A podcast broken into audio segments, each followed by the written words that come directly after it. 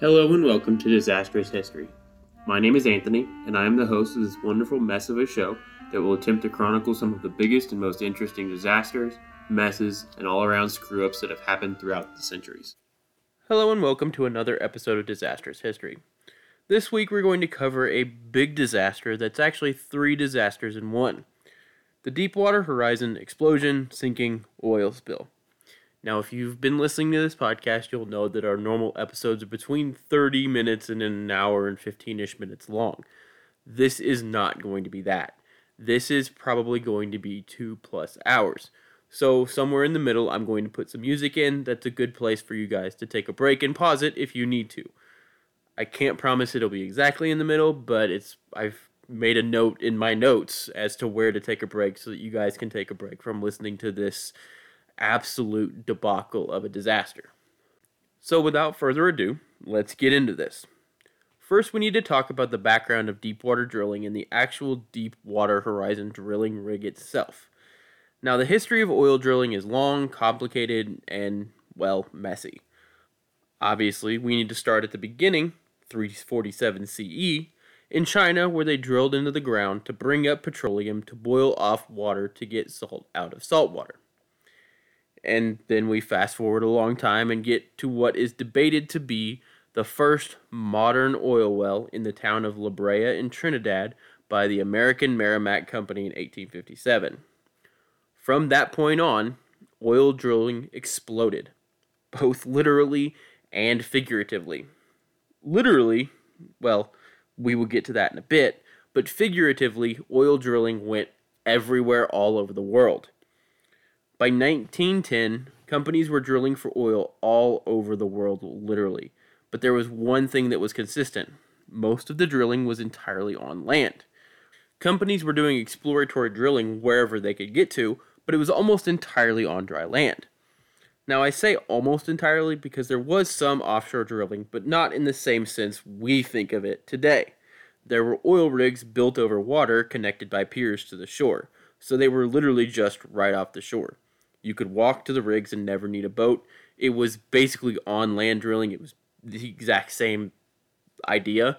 It was just off the shore. Like you could literally walk to it. That is until 1937 when the first true offshore drilling rig was built by Pure Oil and Superior Oil companies and actually drilled a hole underwater. It wasn't anything spectacular, less than a mile from the coastline of, I'm very sorry, Louisiana, Caucaso Parish near Cameron, Louisiana. It was only 14 feet deep water, but it was not connected to land at all, and they did it. Basically, they built a wooden platform, drove some wooden pilings into the sand, and put an on land oil rig on top of the wooden platform. And boom, you have offshore drilling.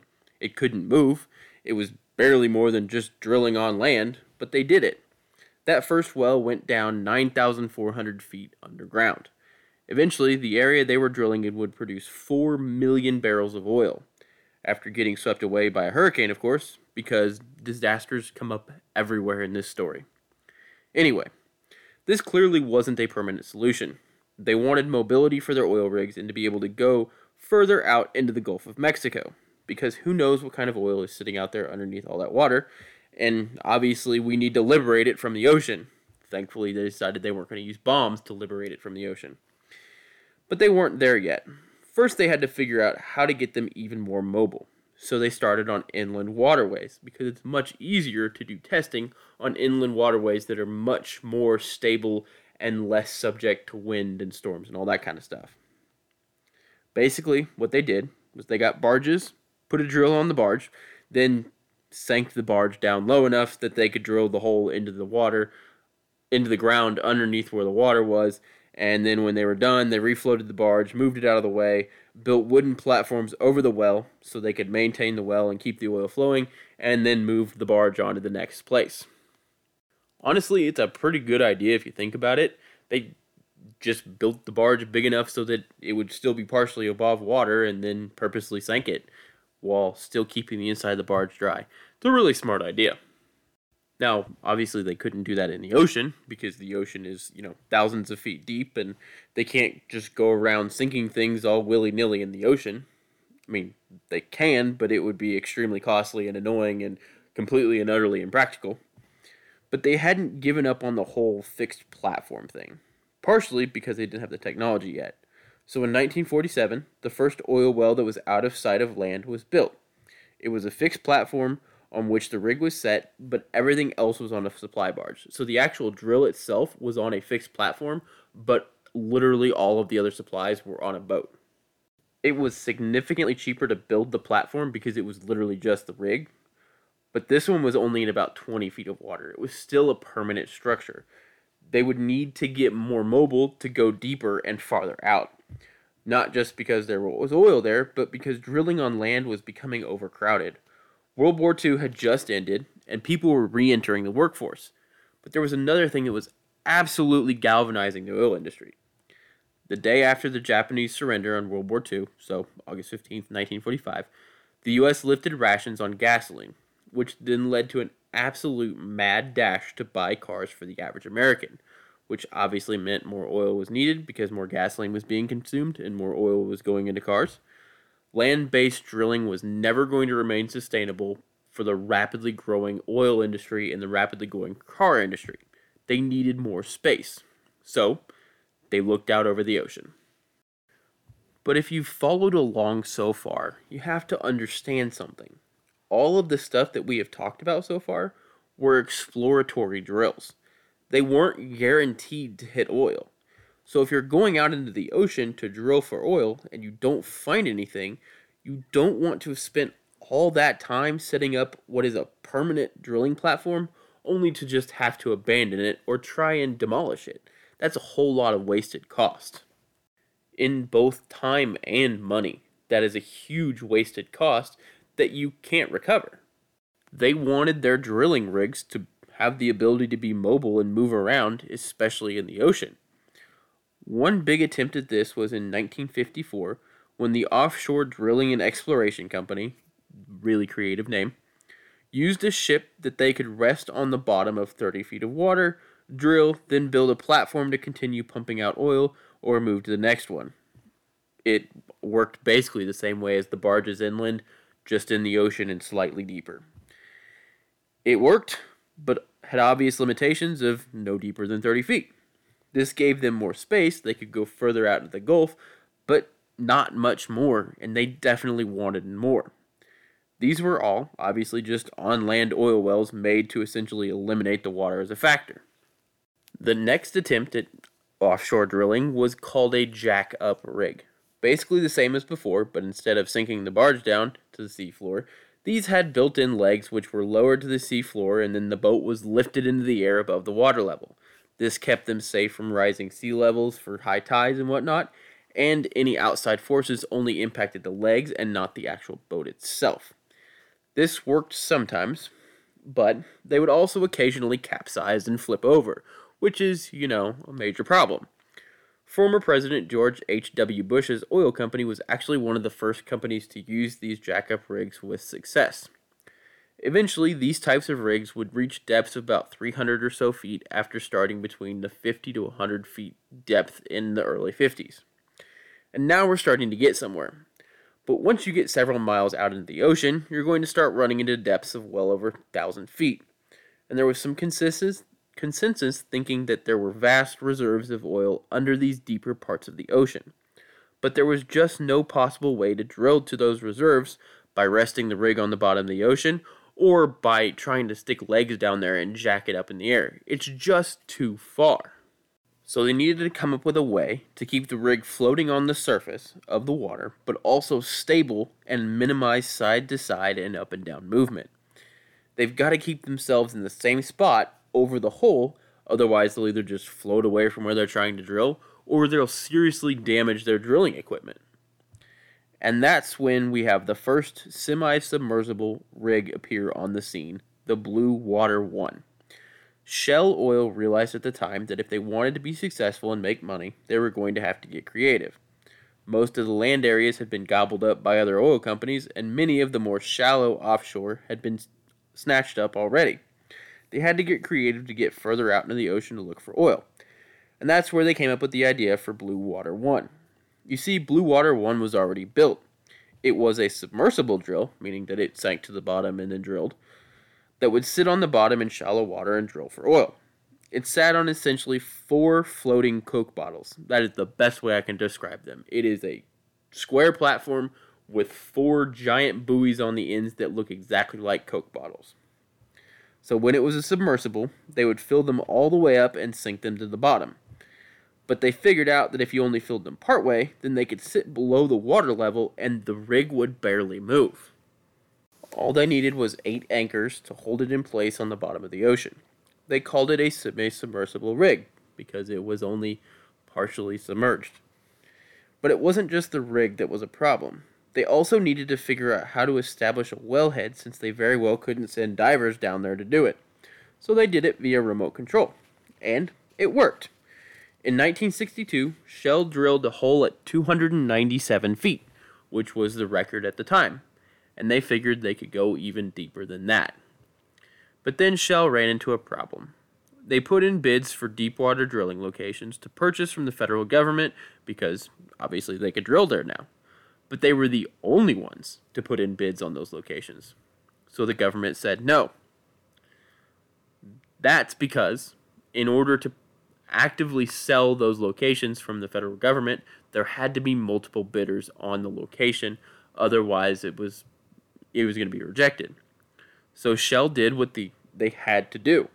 They put on a school for all the other oil companies those other companies paid $100,000 to attend, which is just shy of a million dollars today, so that they could actually get some competition.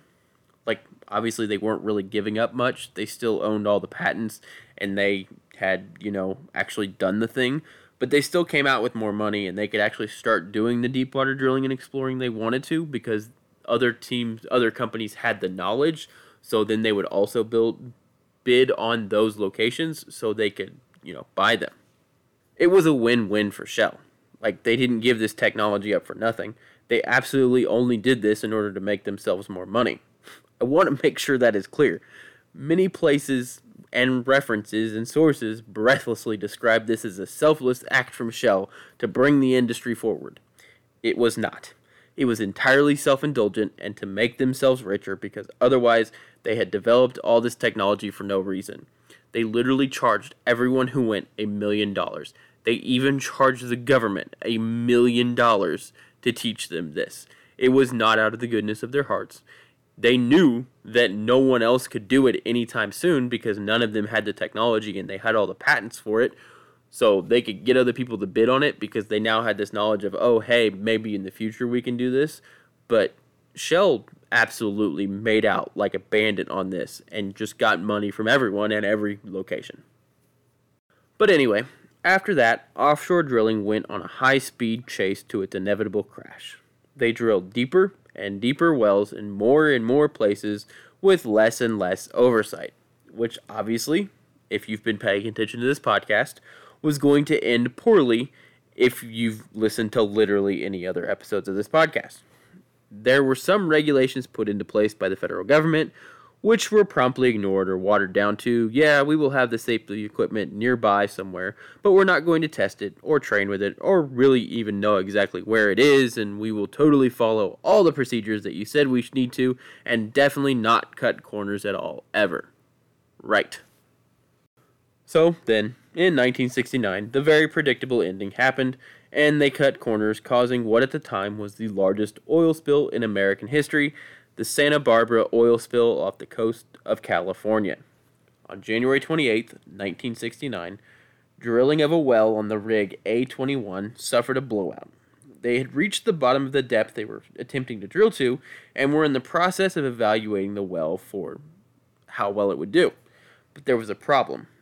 You see, in these underwater wells, they are required to have casing inserted to help prevent oil escaping and drilling fluids escaping into the walls of the hole and caving the walls in, right?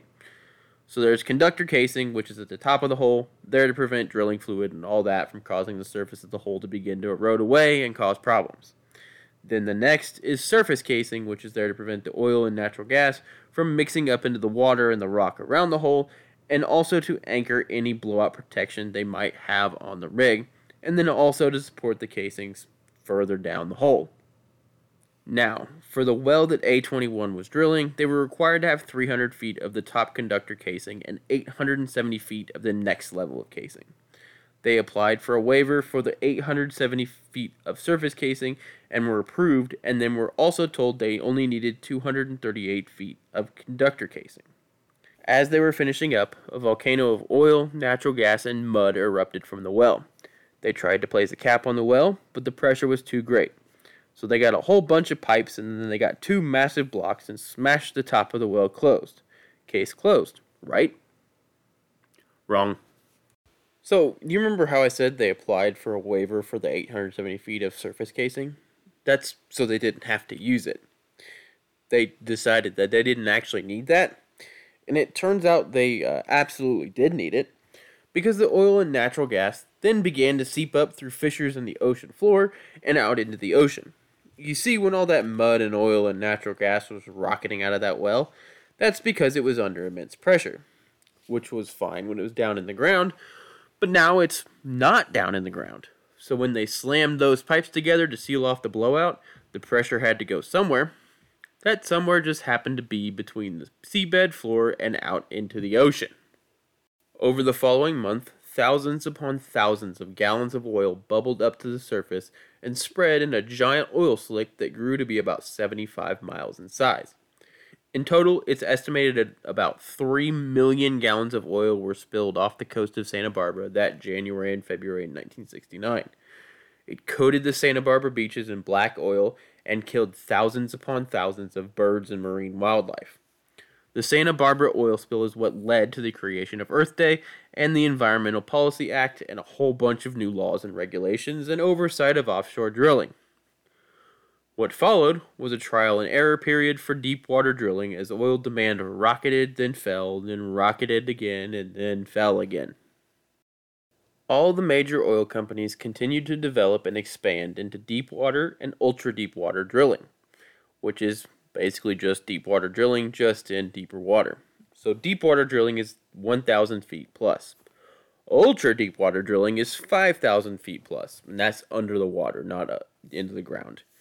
And the whole time, they're making bigger and bigger discoveries of oil deposits deeper and deeper into the earth and under the Gulf of Mexico. There were, of course, setbacks. Hurricane Rita, which we did an episode on, did a fair number to oil rigs out in the ocean. Hurricane Dennis in 2005 actually showed that a valve in the system keeping one of the semi submersible rigs afloat was installed backwards, and BP, who we will talk about at length in a minute, returned to find it listing significantly. But hey, they were able to fix that and fix a whole bunch of welds they'd done wrong and get it back into production. The ultra deepwater drilling was generally done with the semi submersible rigs, and that's pretty much where it stood at the time of the Deepwater Horizon disaster in 2010. But we have more background to do. I know, it's a lot, but we needed all that. And now we need to know about the companies running Deepwater Horizon because it's important to know the full story and the full situation of what we're going to go into. So, Deepwater Horizon was being run by a company by the name of Transocean on behalf of BP, or as some people still know it, even though they don't go by it officially, British Petroleum.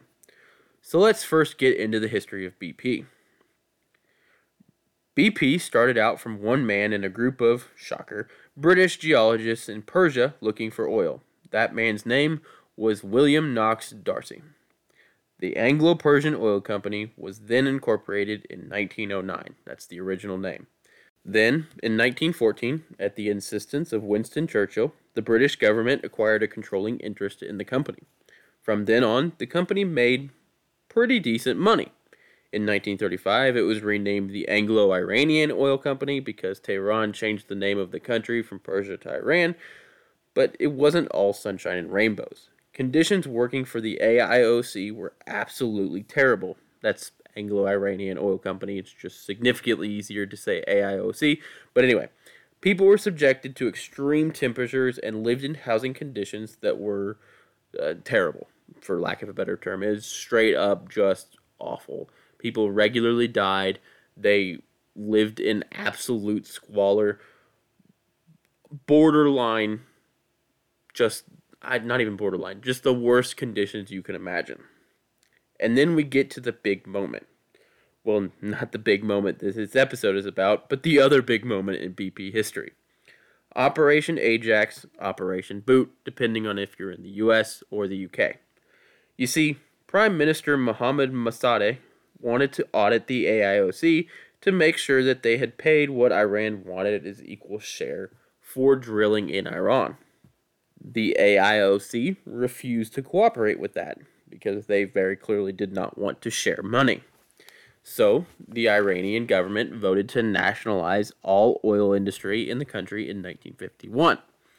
This then led to the British government, remember, owns a controlling stake in the AIOC, started a worldwide boycott of all Iranian oil. That was openly. Like they openly started a boycott of all Iranian oil to bring them back to the negotiating table so that they wouldn't have to pay this money and they wouldn't get audited. Secretly, though, they began to orchestrate a coup against the prime minister and Iranian government in cahoots with the US government, which they then put forth. On August 15th, 1953, the coup began and immediately failed. The Shah of Iran fled to Iraq, then off to Italy, and the general, who was supposed to assume the role of prime minister, went into hiding. The CIA called off the coup attempt in a telegram to the CIA station in Iran saying this view, on basis evidence available to it, is that operation had been tried and failed, and we should not participate in any operation against Mossadegh, which could be traced back to U.S. and further compromise future relations with him, which may become only course of action left open to U.S. In view foregoing and in absence strong contrary recommendations from you and Ambassador Henderson, operations against Mossadegh should be discontinued. Ambassador Henderson was Lloyd W. Henderson, who was the U.S. ambassador to Iran at the time. That telegram was definitely received by the CIA operatives in Iran and by Kermit Roosevelt Jr. Yes, grandson of Teddy Roosevelt, the president. And Kermit Roosevelt Jr. proceeded to ignore it and start a second coup. And yes, this one worked. And then the AIOC immediately tried to get their oil fields back and did not because the nationalization was too popular, so they ended up sharing 50 50 profits with Iran anyway, which is explicitly what they said they weren't going to do before the coup. So, basically, to sum that up, they tried to do a coup, failed. The CIA told them to stop. The CIA in Iran did it anyway. That one succeeded. They put in a new regime that was loyal, for lack of a, better word, to the AIOC but the nationalization of the oil was already so popular in Iran that they literally couldn't change it, so they instead agreed to the original proposal before the coup. Literally just caused all of these problems to achieve exactly nothing. Then, in 1954, the AIOC changed their name to BP or British Petroleum, most likely to get away from the stigma the old name had and because the old name gave off shades of imperialism, which they were very trying really hard to get rid of. Now, I want to just take a moment to point out something fascinating and just a great example of pure propaganda. If you look at BP's website, like their current website, they have their own history of BP portion of the website. And it basically lays out everything from the beginning right up until today. None of what I just told you appears on there. Absolutely none of it.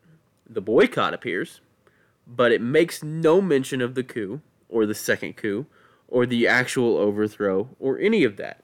It just says that there was a boycott when they decided to nationalize the oil. The Iranian economy was in ruins, and that mobs in the street demanded the prime minister's resignation. Which is technically true if you strip away all of the bribing and scheming and you know complete context surrounding what happened there and then it continues on saying when the parties returned to the table they hashed out a new arrangement completely and utterly ignoring the fact that one side had been forcibly changed by their side of the table you know because putting your own person on the other side of the table makes your negotiations much easier, even though they achieved absolutely nothing. It's a fantastic example of propaganda. The BP website doesn't explain why they changed their name to BP, but we know why. Anyway, moving on from that, the next incident we need to stop at is the SS Torrey Canyon. In an effort to save time, the captain of the SS Torrey Canyon attempted to take a shortcut and ran the ship aground on a reef west of the UK. And that's when the cargo of 110,000 tons of oil began to leak out. Realizing they needed to do something with their now leaking cargo ship, BP, aka the British government, sent out several planes from the Royal Air Force to blow up the ship and sink it 10 days after the leak had already started. They dropped 41 bombs on the ship, ultimately hitting with 23 of them. They also used napalm and kerosene dropped from planes to burn off the oil. Eventually, the ship sank, but the oil spill spread all over the area and killed thousands of birds and marine life. You'll start to see a theme here. In 1987, the British government sold off their remaining shares and no longer held a stake in the company. Now we're going to fast forward a bit more. Just know that the 80s and 90s BP did alright. Not spectacular, not terrible, just kind of existed. That brings us to 2005. You see, in 1999, BP purchased the oil company Amoco. With that purchase, they acquired a refinery in Texas City. Now, not to give too much away because I fully intend on doing an episode on this specific disaster in the future, let's just say that the refinery was built in 1934 and then was only occasionally updated or fixed from there. And you guys know what that means. An explosion occurred that killed 15 workers and injured a whole bunch more on March 23, 2005. In the aftermath, OSHA would level more than 300 safety violations at the company and fine them $21 million. A group hired to examine the safety conditions at the plant before the explosion said, and this is a direct quote, We have never seen a site where the notion I could die today was so real. That is how bad it was. And then, three months after this, BP had one of their semi submersibles nearly capsized during a hurricane. That one we talked about earlier during Hurricane Dennis. Uh, but we're not done yet. Literally a year later, almost to the day, BP had yet another major disaster when oil spilled down Alaska's North Slope province in the Prudhoe Bay oil field. 267,000 gallons of oil spilled out of a hole in some corroded piping.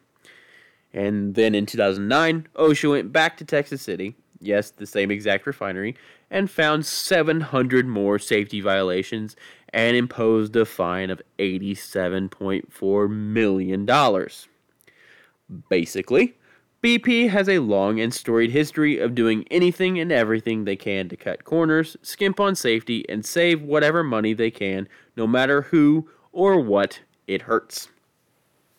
And that brings us up to 2010, when all of that finally came back to bite them in the rear end. So, with all that, we are now caught up on a crash course in deep water and ultra deep water drilling and the history of BP we are finally at the point of the actual disaster. Kind of. We have to set the stage here a little bit. The location of this infamous event was called Mississippi Canyon Block 252 in the Gulf of Mexico off the Louisiana coastline. The rights to drill for oil in this area were purchased by BP in March of 2008 for a solid $34 million. Because saying Mississippi Canyon Block 252 is an absolute mouthful and no one would ever remember the name, BP held a contest among its employees to name the new lease spot. The winning name was Macondo. Now, for those of you unaware, the name Macondo is the name of a fictional town in the book 100 Years of Solitude, which is an absolute downer of a book in which a family lives in a town that is cursed and horrible things happen to them over and over and over again. Because foreshadowing is always fun. The Macondo location was being estimated to contain about 50 million barrels of oil. And that's not a joke. That's literally the name of the town, it, it the cursed town. That is literally the name of that won an internal contest at BP. Like they I could not have picked a better name for this location. Before even beginning the drilling at Macondo, BP had to submit an initial exploration plan for drilling in Macondo. I'm not going to go into super detail about it, it's pretty standard stuff. But there is one detail I would be remiss not to mention. there is a section on oil spills information. None of it was required to be included in the report because it was under an overarching spill system put in place by BP. So basically, they didn't have to have like a specific oil spill plan for this particular well. However, three separate times in the report, BP states it is unlikely that an accidental oil spill release would occur from the proposed activities. Basically, BP wrote off Macondo as being unlikely to cause a spill, and whatever they had in place at the time would be more than enough to cover any spill. They also said that the well was so far from land, 47 miles, that it would never reach land. They could not have a spill big enough to make it all the way to land before it was contained or collected.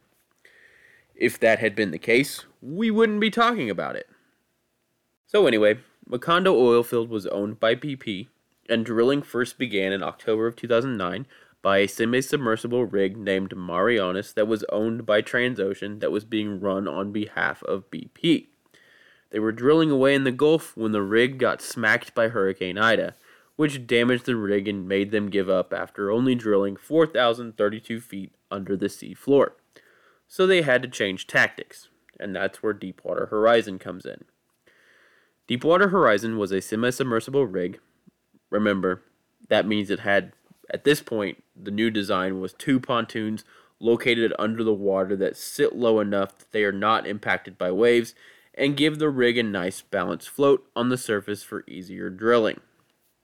So, the way this semi submersible works so, the original one, the Blue Water one, had four different pontoons that you would fill partially with water and they would sink down and it would sit and the waves wouldn't move the rig and it was anchored to the sea floor.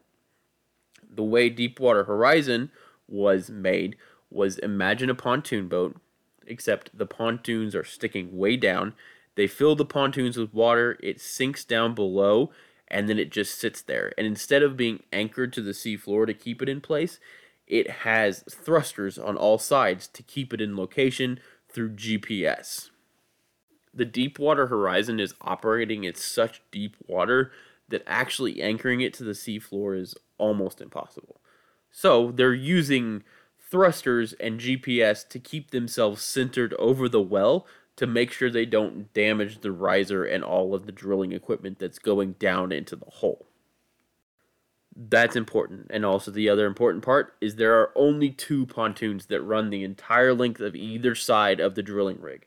So when it's full of water, it sinks down, it doesn't move. When it it needs to move, it all the water's pumped out of the pontoons, it rises up, and then it can travel as a normal boat. In total, the Deepwater Horizon was 396 feet long by 256 feet wide and 136 feet tall. The official listing stated that it could drill to 30,000 feet in maximum depth, but earlier in 2009, they had reached a depth of 35,050 feet, which made it the deepest drilled oil well in the world. Now, BP did not own Deepwater Horizon, it was owned by Transocean. BP would design the well and how to drill the hole, but all the work would be done by contractors and Transocean with BP on site to do supervision of the well. Deepwater Horizon arrived on site on January 31st, 2010. Like I said, rather than being moored into position using large mooring chains, Deepwater Horizon was kept in place using thrusters and satellite positioning. Immediately upon arrival, the Deepwater Horizon's first task was to place a blowout preventer over the wellhead that the Marianas had already started. The blowout preventer prevents blowouts. There were several ways to prevent blowouts using this particular blowout preventer. The top two were rubber rings around the pipe that would seal the space around the drill pipe closed. The next five prevention sets were called blind shear ramps. They would be set off and cut through the drill pipe, sealing the pipe entirely closed. So I need to explain how an oil well is drilled. Obviously, at the very top, you start at a wide drill bit. As you get further down, you have to put what's called casing inside of the hole. This is to prevent the hole from collapsing in on you. But obviously, once you put that casing in, you can't put the same size drill bit inside the hole and continue drilling down because the casing takes up some of the space around where the drill bit was. So you have to get a smaller drill bit. And as you go farther and farther down, your drill bit gets smaller and smaller and smaller as the casing fits in a smaller and smaller space inside of the well. Basically, it's like a telescope underground. So when you like a pirate's telescope, when you pull it out, it's te- it's uh it's the smaller tubes are inside. You just pull it straight out, and they when you need to collapse it, they sit inside of each other. It's basically what a well is underground. So what the blowout preventer does, what those first two are, is preventing the annular space. So you have your drill bit all the way down in the ground. You've got your casing on the outside, and then you have your drill pipe down the middle. The blowout preventer is closing the annular space around the drill pipe, and then the blind shears are just cutting the whole thing completely closed. So if you close the top two, you're just closing the space around the drill pipe, but oil and gas or drilling mud can go down the pipe for the drill bit. If you shear the whole thing off, you're just closing it completely. So then, what exactly is a blowout? We have a blowout preventer, so what's a blowout? One thing you have to understand about drilling is the oil is obviously underground, but when it is as deep underground as it was in the Macondo area, it is at extremely high pressure. Now, what keeps the oil underground currently is layers of non porous rock. Obviously, in order to get the oil out, they have to drill a hole down into the ground past the level of the non porous rock to get the oil to come out into what's called the pay sands, where the oil is. This gives the oil a place where the impermeable layer is now gone and a path to the surface since the oil tends to be lighter than everything else and the pressure is looking for a release. It's basically like heat. Heat moves from high heat areas to low heat areas. Oil moves from high oil areas to low oil areas, in this case, the hole they've just drilled into the ground. But obviously, they don't want the oil coming out of the ground before they've finished the hole and been able to set up the well to actually control where the oil is going. So, in order to do that, they have to apply counter pressure. Now, if they apply too much counter pressure, that can crack the rock layer they are drilling through and allow the oil to escape through the cracks. If they apply too little pressure, well, the oil will blow right up by, up and out the freshly drilled hole in what is called a blowout. Now, how do they apply this counter pressure? They use what's called drilling mud. They put enough drilling mud down in the hole, they pump it down on top of the drill bit, and the weight of that drilling mud keeps the oil down in the hole, doesn't allow it to seep back. But if you apply too much, it will overpressure and push the oil back out from the drill bit out into the porous rock and up and out and cause a whole bunch of problems. So, in order to prevent this, they install the blowout preventer to seal all the ways the oil could come flying out. So, we are at Deepwater Horizon. We're drilling down into the ground. It's doing the whole thing. Now, the way BP tells it, everything was hunky dory until April. If you talk to the workers on the oil rig, it was not going well, which is pretty standard for, you know, everything. One of the worst days was March 8th. On that day, mud had begun to flow into the cracked walls of the formation, drilling mud, that is. This caused the pressure coming from out of the hole to be greater than the pressure that was being pushed into the hole, and the rig kicked, jamming the drill bit, or not the drill bit, but the drill pipe into the wall of the well. Everything had to stop while the drill pipe was unstuck from the well. It stuck for nine days. So much gas was emanating from the well and up and around the Deepwater Horizon that cookouts to make food were banned for fear of causing, ironically, an explosion. But despite several more kicks, they eventually hit the actual location of the oil but they also exceeded the pressure of the formation with drilling mud, so it cracked and drilling mud started to flow out into the foundation instead of back up to the oil rig like it should yet again. They were able to fix the cracks in the found formation, but realized something. If they kept drilling deeper, the pressure imbalance would keep happening, and that means less oil and a smaller payday. So they decided to stop there for the integrity of the well. At 18,360 feet below the surface of the Earth, which is short of the 20,200 feet that they had planned on drilling, but they succeeded. They figured there were 50 million barrels of oil in the location, and it would be worth setting up for oil production, and that the well would be stable. What they had to do next is pick which type of casing they wanted for the hole. There are two types of casings. One is called long string, which is basically just a single long metal pipe that runs from the wellhead all the way down to the place where the oil is. The second is called a liner. This is set down deep into the well and anchored to the casing already in place from drilling the well. A liner is more complicated to place and oftentimes leads to more leaks. The original plan was to place the long string, but testing showed that it would not be reliably cemented into place, so they switched to a liner. But BP used one of their experts to retest the testing that Halliburton, the company that was doing the cementing, did and found that a long string would work, so they switched back. Now, in order to place this in the proper location and make sure that the casing is in the center of the hole, they have what are called centralizers. These are important because when the cement is flowed down into the piping, it goes all the way down, then flows back up all the way up on either side to cement the casing inside the already drilled hole into place. If these centralizers are not installed correctly or move, then the production casing will be off center and the cement will not flow perfectly around and fill in all the gaps. I'm going to try and describe this as simply as possible. So when you're drilling the well, your hole is inevitably bigger at the top than it is at the bottom. We've talked about that. Because of the pressures, casing has to be placed deep into the hole to keep the hole open as drill goes deeper. We talked about that. Once that casing has been placed, obviously the drill bit has to get smaller to fit in the casing. Talked about that. Rinse and repeat all the way down until you get to the oil layer. What we're talking about here is a single pipe that goes all the way down to the bottom of the hole, but it has to be directly in the middle of the hole because the rest of it around that pipe is going to be full of cement to keep it in place. If it is not perfectly centered, the cement will flow to the path of least resistance, aka the place with the biggest area. So, if you've got it kicked somewhat to the left, the area on the right is going to be larger that means that the cement is going to go to want to go to that direction because it takes less pressure to get there because there's more space.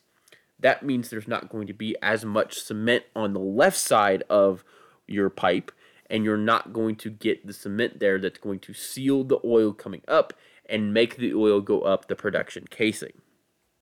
Imagine the production casing is a straw, except your drink is at super high pressures and 5,000 feet underwater and then 20,000 more feet underground. And if you don't do it right, it will go flying up in your face all around the straw, and the coke will kill everything it touches.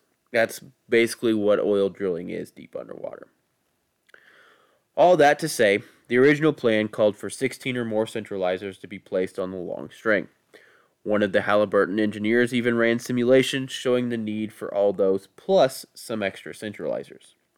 The BP Wells team leader complained that the additional centralizers would add extra time and work for the installation of the long string and added a bunch of pieces that could come off during installation.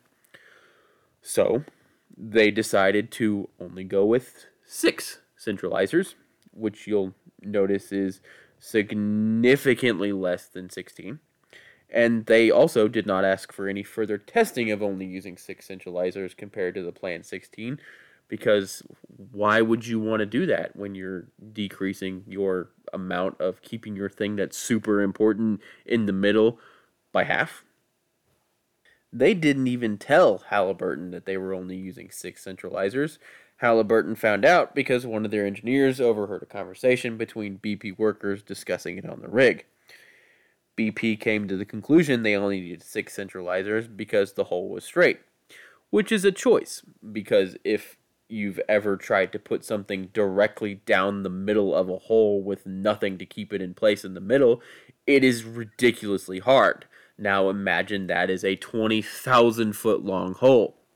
Just to give you a good idea of where BP stood on this whole centralizers thing, they literally ended an email discussing only using the six centralizers with But who cares? It's done. End of story. We will probably be fine and we'll get a good cement job.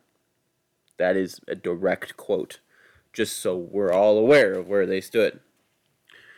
The long string was officially installed in its final position on April 19th, 2010. Then became time for the cementing of the hole. Now, this process is complicated. I mean, it's in a hole, deep under the ocean, deep underground. You can't see it. You can't tell when something is broken. You can't tell if the cement is actually setting or getting to the all the areas it needs to. You only have two things to rely on: pressure and volume, which are barely indicators at all, but essentially they have to set it so the cement only flows one way. There is a valve that is installed inside that is held open to allow drilling mud to flow upwards as they are installing the long string. Then, once the string is installed, they want all of the fluid to only flow downwards, right? You don't want cement flowing back up. It's supposed to be a certain amount per barrel of material flowed down flips off the valve and makes the valve one way. This one in particular was supposed to be 6 barrels per minute or 600 psi. Problem though, they quickly hit 1800 psi and nothing was happening, which you'll note is a solid three times the pressure that should be required. So they took a time out and decided, you know what, let's just keep pushing up the pressure and see what happens. Eventually, the pressure hit 3,142 psi and then plummeted, indicating that the valve had fixed itself and the material was flowing. Then came time for the cement. And of course, we have to talk about BP skimping again. They openly admitted at this point that their number one concern was another loss of product incident after the kicks earlier. There were three choices that BP made that imposed restrictions on Halliburton's cement job. Number one, they normally will completely circulate the drilling mud in the hole to check for oil in the bottom of the well before cementing, and it also cleans out the well, which allows for better cementing. Normally, this takes about 2,760 barrels to completely clear the well. BP allowed 350 barrels to be circulated. The second decision was they decided on a lower rate of cement pumping into the well. They need to use the cement to push the mud from the space around the casing. Higher flow rates obviously help create more pressure to move the mud out of the way. BP decided that the higher flow rate was an unacceptable risk to their returns because it could break the surrounding rock formation and allow the release of more oil, and so demanded a lower flow rate. And the third decision was that BP limited the amount of cement that would actually be put down into the hole. They mandated that the cement in the annular zone, space between the outside of the hole and the production casing, which is basically the same as the casing around the the actual hole itself and what used to be the drill pipe is now the production casing, would extend no more than 500 feet above the hydrocarbon zone where the oil is. This fulfilled the government's requirement, but not BP's own requirement of 1,000 feet. So, why so little? They were afraid if they pumped too much cement in, it would place too much pressure on the oil layer and break the formation, allowing the oil to escape. Not to cause an oil spill, but that they wouldn't be able to get it out. In the end, they pumped 60 barrels of cement into the hole which BP engineers realized was not enough. But that's what they did. Now that's how BP screwed this up for Halliburton. And that's got you feeling a bit bad for Halliburton, right? They were unfairly constrained by BP's demands. Yeah, hate to break it to you, they're not innocent here. BP and Halliburton decided to use a nitrogen foam cement. It's basically cement injected with nitrogen bubbles. It lightens the cement and therefore decreases the amount of pressure put on the rock formation holding the oil. Now, normally, the cement to be used on the well is flown back to a laboratory for testing to make sure it will still work. This was done numerous times by Halliburton. They tested once in early February, and the cement failed spectacularly. This was never reported to BP. Once again, on February 10th, they tested again, which then failed again. This report was sent to BP, but no discussion of the failure happened. And then they tested again sometime in mid April. That test also failed. That one was also not reported to BP. They then decided to run the test again. They started the test at approximately 2 a.m. on April 18th. Remind you that this is the fourth test they're running on this cement. The previous three failed. The test takes 48 hours to finish. Considering the explosion happened on the 20th and the cementing done was was done by 12:40 a.m. on the morning of the 20th, it appears that Halliburton had no idea what the results of this testing were and just went ahead and cemented it anyway with 3 failed tests in hand. Good choices. So why all the shortcuts? Well, the well was running 5 weeks late which adds up real quick if the price of running the thing is 750,000 bucks a day. So they wanted to save money and get the well done and in production. Just before 6 a.m. on April 20th, 2010, one of the Halliburton crew members sent an email saying, We have completed the job and it went well.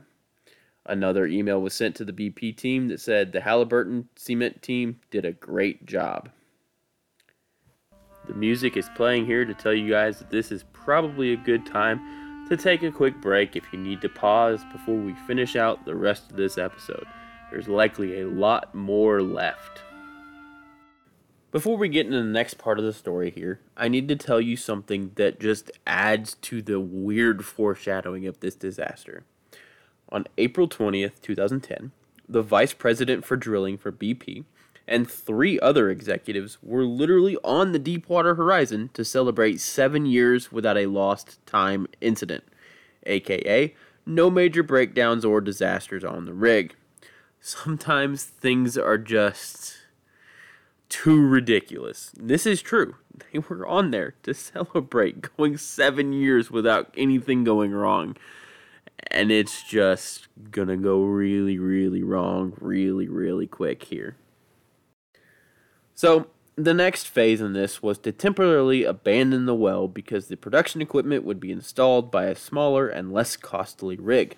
So, the first part of the temporary abandonment was a positive pressure test to make sure that the production casing could withstand pressures. So, they pulled the drill pipe out and closed the shear ram portion of the blowout preventer and then ran fluids through the well for 35 minutes. First at 250 psi, then again at 2500 psi. The well passed both. The next step was called a negative pressure test. Basically, the crew needed to find out if the cement at the bottom of the well and along the sides had held up well enough to prevent an oil leak once the drilling mud had been removed and the well had been abandoned. Because removing that drilling mud obviously removes the downward pressure that's holding the hydrocarbons in place. So they removed the dr- mud and drained the drill pipe pressure down to almost zero. But there was a problem they could not get it to zero. The lowest they could get it was to 266 psi. And then when they closed it, it shot back up to over a thousand psi. They then tried again and managed to get it to zero, but when they closed it, it went right back up to over 700 psi. That's not supposed to happen. If it was holding properly, it should stay at 0 psi once they close the well. So they tried a third time. Same thing got it down to zero, closed the well, immediately shot up to 1400 psi that time. So they then decided on a different tactic. One of the crew members said that the pressure was being exerted onto the drill pipe from drilling mud in the riser above the hole, so above the actual blowout preventer. The riser is the part where the mud is flowed back up to the rig. So they had removed the mud from the drill pipe and replaced it with water, and then put the mud in the riser because the water is obviously lighter than everything else. The crew member was saying the pressure from the riser was causing the pressure they were seeing when they closed the well. So they should instead test it on a different pipe called the kill line that also helps to regulate fluids in the well. This one stayed at 0 psi for 30 minutes even though the pressure on the drill pipe the entire time was 1400 psi. It never changed, the pressure never went down to zero. In order for a positive, a, a, a good result, passing result for a negative pressure test, it has to be 0 psi when they open the well, and it has to remain at 0 psi once they put the seawater in and close the well. It never did that. Now, we, obviously know that the only reason there was pressure on the drill pipe was because there was a leak in the well. Why they didn't see this, I don't know. And neither does, well, anyone. It almost seems like they just wanted to get the well from hell done. So they moved to the next step. The next step was then removing all the drilling mud from the well and sealing it at the top. This started about 8:02 p.m. So one of the things to understand about this is the volume and rate of flow coming out of the well should equal the volume and rate of flow that is being pumped into the well. It's a closed system, it should all be equal. An increase in volume obviously indicates that something extra from somewhere is flowing into the well. If the flow coming out of the well is greater than the flow into the well, something else is probably contributing to that increase and is generally a bad sign. Everything was going fine until 9 p.m. Pressure inside the drill pipe can also be an indication that there is a well leak. If the pressure in the drill is decreasing, it can be an indication that there is a leak and the lighter hydrocarbons are escaping to the surface, and if it increases, it can be an indicate that the hydrocarbons are pushing heavier drilling mud upwards. It all depends on if the pressure being exerted by the pumps has changed or not. If the pumps have not changed and pressure is changing, something bad is likely happening. For this particular case, the drilling mud was being replaced with seawater. Because the seawater was lighter than the mud, this meant that the pressure should steadily decrease because it's getting easier to pump the seawater in, and the seawater just puts forth less pressure overall. Right up until 9:01 p.m. Then pressure inside the pipe began to increase, which is obviously not good. But no one would see that increase in pressure because at the same time, the crew was dealing with a different issue altogether. There's a material called a spacer placed in the well for negative pressure test in order to keep the oil-based drilling mud and the seawater separate. The spacer was then coming out of the well to continue the temporary abandonment process but they would need to inspect this spacer to make sure it didn't have a sheen, aka oil, on it, or they couldn't dispose of it overboard. They had to carry it all the way to land and dispose of it there. So everyone went off to deal with that to make sure that there was no oil in the spacer. Critically, they shut down the pumps to do so. Now think about this. If the pumps are run- not running, the pressure inside the well should be remaining steady at best or slightly decreasing, right? There should be no movement inside the well to change any of the pressure. The pumps were shut down at 9:08 p.m.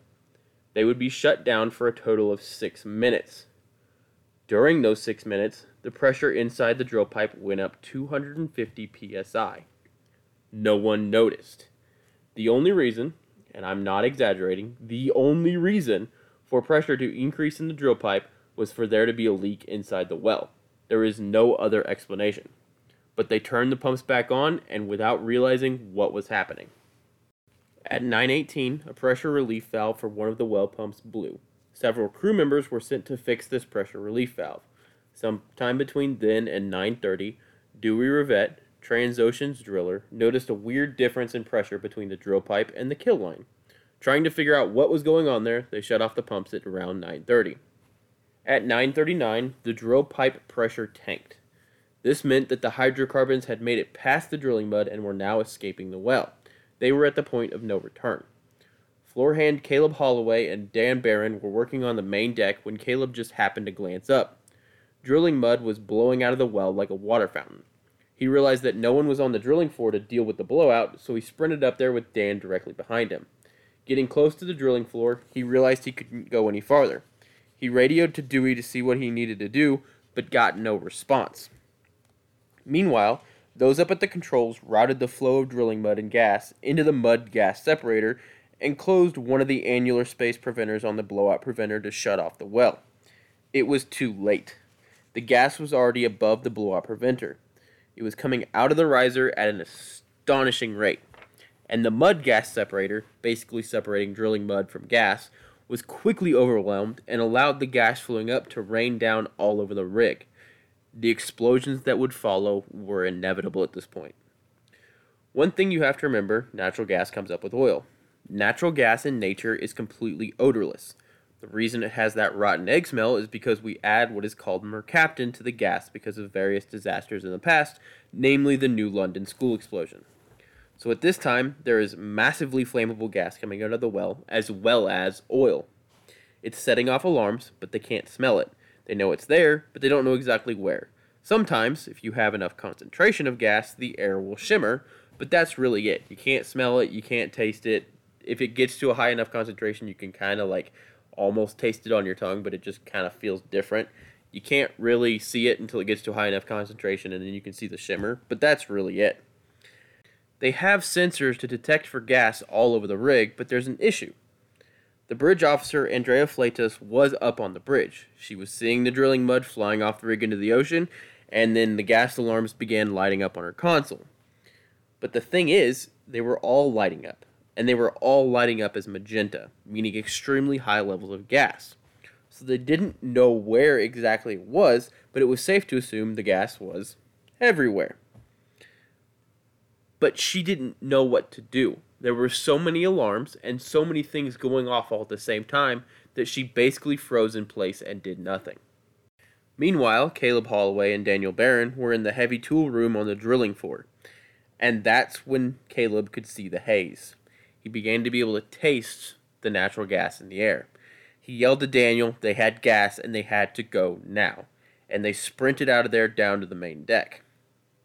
So this was obviously bad and it was going to continue to be very bad. They had reached the point of no return where an explosion on the rig was all but guaranteed. But it, they could at least shut the well off and prevent more oil and gas from escaping, right?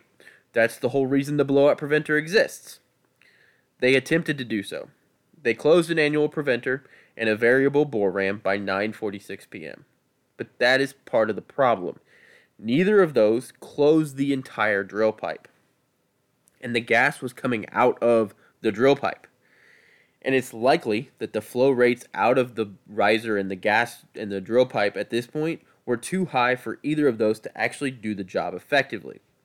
They could not close because the flow rates were so high that it literally was preventing them from closing. Hydrocarbons were still actively coming up past those two failsafes, but they had one more trick up their sleeve the hydraulic shears specifically designed to cut through the well pipe and seal the entire well. One thing though, Transocean's well control handbook specifically said the shears should only be used in quote exceptional circumstances. So were these exceptional circumstances? Because this kills the whole whale. Straight up shears it completely closed. It would cost thousands upon thousands of dollars and a ton of man hours to fix the well Everyone on board was hesitant to press that button. They all knew that if it was deemed not worthy of being an exceptional situation, it could be their job on the line.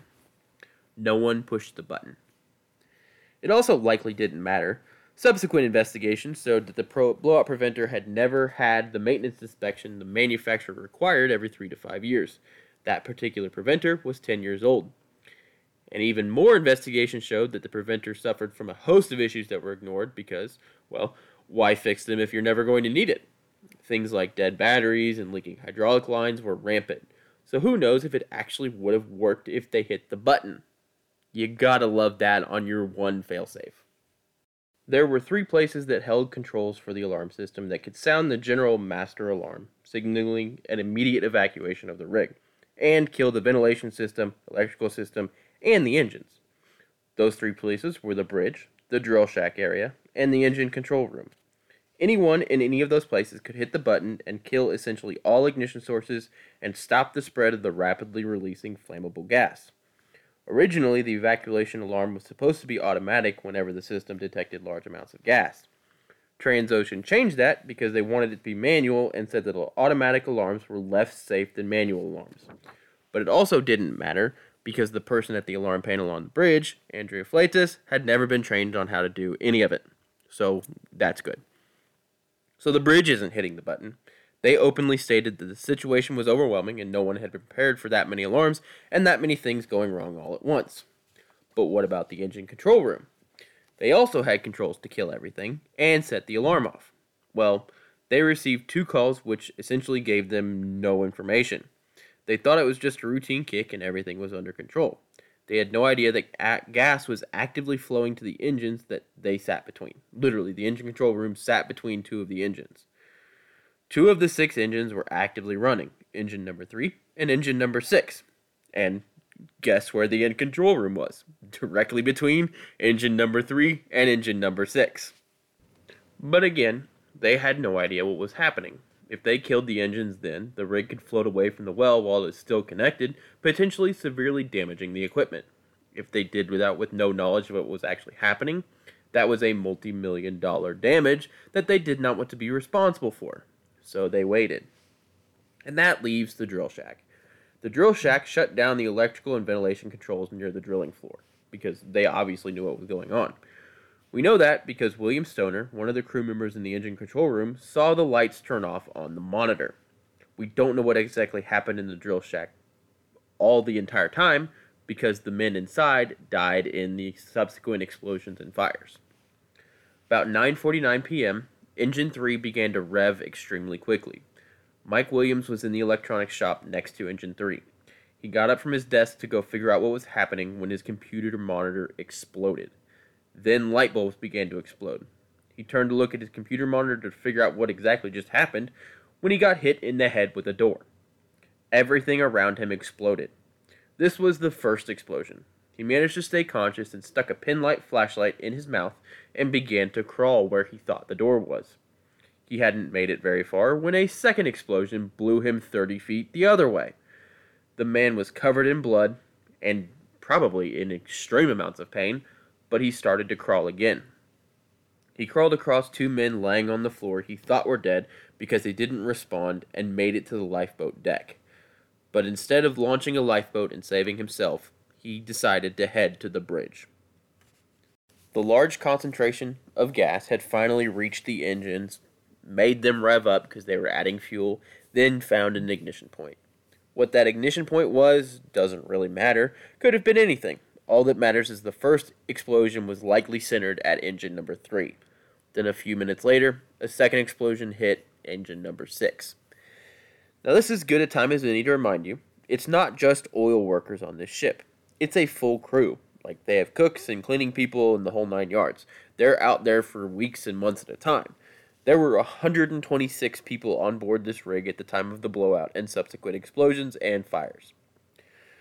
So the bridge decided to set off the general alarm after the explosions because, duh, when else are you going to set off the alarm? Obviously, testimony differs here, but several people say that after activating the alarm, Andrea froze up and didn't know what to do, so a different worker got on the intercom and yelled, Fire, fire, fire. Just before the explosion, Chief Engineer Steve Bertone had sat down in his buck to read a book. He heard a noise like a freight train and felt the rig shake. Realizing that was not normal, he got up and started to get dressed, and then the lights went out. Getting dressed a bit faster now, he was immediately rocked across his room by the second explosion. The first explosion is the one that made him get up out of bed. He got up, undeterred, and made it to the hallway, where he hollered at several people to get their emergency stations, then headed for the bridge. What he found when he got there was Captain Kuchta screaming at Andrea Fleytas for pushing the Mayday distress button despite the fact that the ship had no power, no engines, and a massive, uncontrolled, and uncontrollable fire on board. He decided that was the time to scream about not having permissions to send a mayday when that was very much what they needed. But whatever. It was right after this that Mike Williams, if you remember Mike Williams, the dude that got hit in the head with a door and was bleeding, arrived at the bridge. And this had to have been an interesting sight for the people on the bridge because he's literally bleeding from his head. It's gushing all down his face, all down his shirt. He walks in and told them that the engine control room was gone. Steve Bertone replied, probably a bit incredulously, What do you mean, gone? They were blown up, my man. So they are completely powerless. They have no engines, they have no electricity, the entire rig is burning. There are explosions happening all over the rig and they are tied to a giant fire hose of one of the most flammable materials known to man. Obviously, the next step is figure out how to no longer be attached to that giant fire hose. Literally not not like a fire hose put it out, like a fire hose shooting fire out of the ground. They need to cut off the oil and gas so the fire has no fuel, right? Luckily, they have an emergency disconnect system. That is probably one of the first things you want to install in one of these. That would disconnect the Deepwater Horizon from the well, thus cutting off the fire on board's fuel source, and it would seal the well, completely cutting off the flow of oil into the Gulf of Mexico. A complete win win. One man, Chris Pleasant, realized this is what they had to do. They had to hit the emergency disconnect system to kill the main fuel source for this massive fire and continuing explosions, damage to the well be damned. They were already going to be massively delayed. The whole rig was on fire, and two engines had just exploded. And Chris Pleasant made it to the bridge and told Captain Kuchta he was hitting the EDS.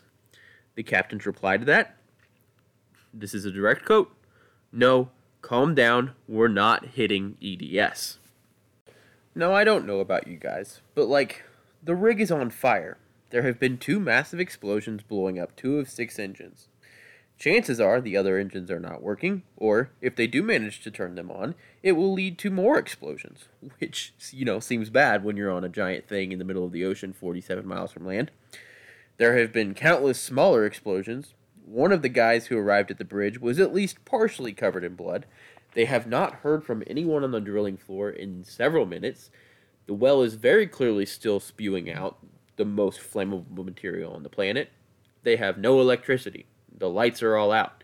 It's basically 10 p.m. in the middle of the Gulf of Mexico, so basically the only light at this point is the moon and the massive burning oil rig that they are standing on. Without power, they also could not fight the fire because you needed power for that. The phones weren't working. The handheld radios weren't working. Now, thankfully, they did have a way to communicate to, you know, literally anyone on land because there was a ship tethered to the Deepwater Horizon, the Bankston, that was able to call the Coast Guard for help and the good idea that Andrea Fleytas had to hit the distress signal meant that a nearby fishing vessel, the Rambling Wreck, fishing vessel is a stretch to be honest, it was three best friends hanging out on a boat fishing, heard the call. They were able to call the Coast Guard and head over to help, but the Deepwater Horizon was essentially dead in the water, and while still attached to that well, it was only going to get worse. But they were resistant to actually do that why probably falls on the shoulder of BP and Transocean, who were do- so dead set on making this well and making money and not having any further delays that when it came time to actually do the emergency thing, to actually say to hell with all this and cut the line, no one could do it. Eventually, someone yelled that they needed permission from a particular person, and thankfully, that particular person chose that moment to show up at the bridge and give the go ahead, which they then did. Tried to. The, the button was pressed, at least. The lights lit up, indicating that it was severed, but like so many other things on this, it also failed. The rig didn't move. They were still attached to the burning fire hose of doom. But the workers on board didn't know that yet. And even beyond that, the blowout preventer was fitted with a dead man system, so if all the communication between the rig and the blowout preventer were severed, it would set off the blind shear ram. But in a shocking turn of events, that also failed. But, meanwhile, they decided on a daring plan. They would get to the standby generators, get them started, and be able to fight the fire. Obviously, this is contingent upon not being attached to the well anymore. There was only one major problem with this plan, besides the fact that they were not actually disconnected from the well. The gigantic burning oil derrick was standing between them and the generators. So three of the men from the bridge decided they would make the daring trek across the rig past the flames to get to the standby generators and make them start. They made it. They made it to the generators. Meanwhile, back down in the rig, a group of men were trying to figure out which way was up after the explosion. Randy Ezell was laying in the remains of his office trying to get up. Sitting under the debris, he told himself, either you get up, or you're going to lay here and die. So he got himself up and out and tried to crawl through the debris toward a source of air. That blowing air was methane gas. So he decided to go a different way, obviously, when he was happened upon by another worker with a flashlight. And then they found Jimmy Harrell, the man who was be the one to give permission to push the EDS button. He had been in the shower and somehow managed to put on coveralls but no shoes. Randy and the other worker, Stan Carden, then got to work pulling debris off another man, Wyman Wheeler. They attempted to walk Wheeler out, but he told them to leave him and save themselves. Randy emphatically denied that request and told him they were not going to leave him there to die. Then they heard another voice, it was Buddy Trahan, one of the super important VIPs that was out on the visit that day to celebrate seven years without a loss of time incident. Clearly, that celebration was a little early. So they got to work digging him out. Soon, several people came back with a stretcher to carry Trahan out of there into the lifeboats. At this point, both lifeboats had already been deployed. Some people had made the lifeboats, others had jumped off the rig into the water. Randy Ezell did not leave Wyman Wheeler's side. They sat there together for only a few minutes that probably felt like days, in that dark, exploded hallway, listening to the place that they had lived and worked and had good times and bad times and stress and jubilation explode and burn around them, terrified that they would never make it off the rig. But eventually, some of the crew members would return with a stretcher for Wheeler and carry him out of there. Back at the standby generators, Steve Bertone, Mike Williams, with significantly less blood gushing from his head, and another man, Paul Meinhart, were desperately trying to get the generators to start. They were not starting. They tried over and over and over again, but they would not start. And they quickly began to realize they probably were not disconnected from the actual well because there were fires and explosions were continuing to grow. Giving up, the three men sprinted back to the bridge. There, Steve Bertone told those on the bridge it was time to abandon ship. The Deepwater Horizon was done. There was nothing left they could do but get everyone off that they could alive. By the time Bertone had announced abandoned ship, both lifeboats were gone. But at least 10 people were still on the rig, still alive. They would have to use an inflatable life raft. Again, we run into yet another problem. No one knew how to inflate or lower the life rafts. Eventually, they managed to get it inflated and ready to lower. Now, there is some confusion here. Steve Bertone stated in a witness statement to the Coast Guard immediately after the disaster that while they were inflating the life raft, they attempted to get Wyman Wheeler into it on his stretcher and were having issues getting him on there. During this struggle, apparently Captain Kuchta suggested that they just leave Wheeler behind. Which, considering how he has allegedly acted throughout this entire incident, based on numerous reports from numerous other individuals, I tend to believe Bertone.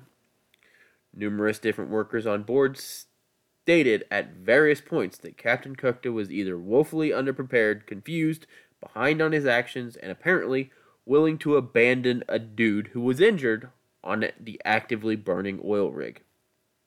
Thankfully, they did not do that, and Bertone shoved Wheeler onto the raft, and it was lowered down with six or seven of the ten or so left on board.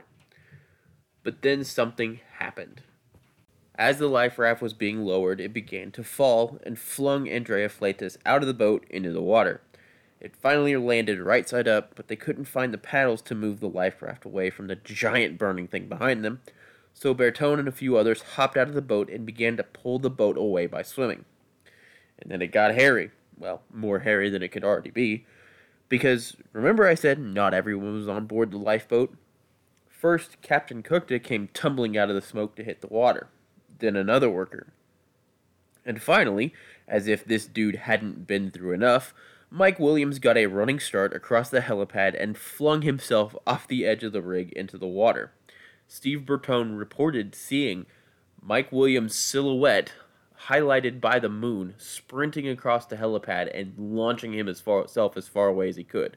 So that dude was in his room or in his engine control room, was walking out got hit in the head by a door, then got up and crawled across the floor, then was blown up by a second explosion, was bleeding profusely, went up to the bridge rather than saving himself. At the bridge realized there was nothing they could do, so they he then accompanied two other men across the burning rig to try and restart everything while still bleeding from the head to try and save the rig realized that wouldn't work, so they made the exact same trek back across the burning rig that's still connected to the fire hose of doom. And then instead of being able to get on the lifeboat, he had to fling himself off of the rig into the water. What a day for that guy. So we're back in the water, and they are pulling this boat through the water away from the burning rig by swimming. But eventually, the boat stopped moving and they couldn't figure out why. It turns out the boat was still tied to the rig. Captain Kuchta, redeeming himself slightly, quickly swam to one of the quick response boats that the Bankston had launched. Remember that boat was there? It launched some quick response boats to pull people out of the water. He swam over to one of those, climbed on board, grabbed a knife, and swam back and cut the boat free. Everyone who survived the disaster was off the rig. They were all brought to the Bankston. During all this, the Ramblin' Wreck, the fishing boat with three friends on board, did everything they could to search for survivors among the debris. These three civilians, with no connection to this rig at all, risked driving their boat around this burning giant hunk of metal in the ocean up until 3 a.m., searching for hours to find any survivors. They would see something dark floating in the water and hope it was a person they could save only to find it was debris. Eventually, they would help ferry medical supplies to the Bankston to help with the injured there.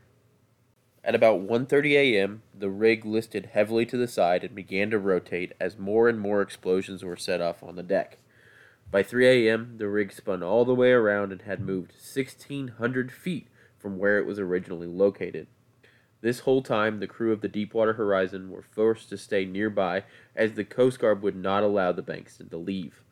The crew was forced to watch their home, away from home, burn and begin to sink, knowing full well that 11 of their coworkers, friends, and basically family members were somewhere on board that rig.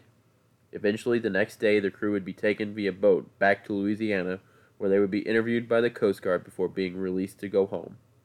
The names of the 11 men missing from aboard the Deepwater Horizon are as follows Jason Anderson, Donald Clark, Stephen Curtis, Gordon Jones, Dewey Revette, Shane Roshto, Adam Weise, Karl Dale Kleppinger, Blair Manuel, Roy Kemp, and Dale Burkeen.